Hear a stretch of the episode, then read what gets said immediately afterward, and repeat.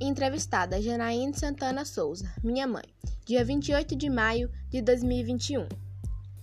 Um ponto positivo dessa pandemia. Um ponto positivo é que a família está mais unida. O que mudou na sua vida em relação à pandemia?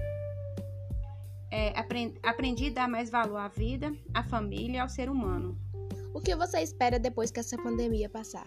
Espero que o ser humano seja mais humilde. Quais seus desejos quando essa pandemia passar? Desejo mais amor ao próximo. Qual sua certeza sobre essa pandemia? A minha certeza é que tudo será diferente. A vida, o amor, as pessoas terão no coração mais amor ao próximo.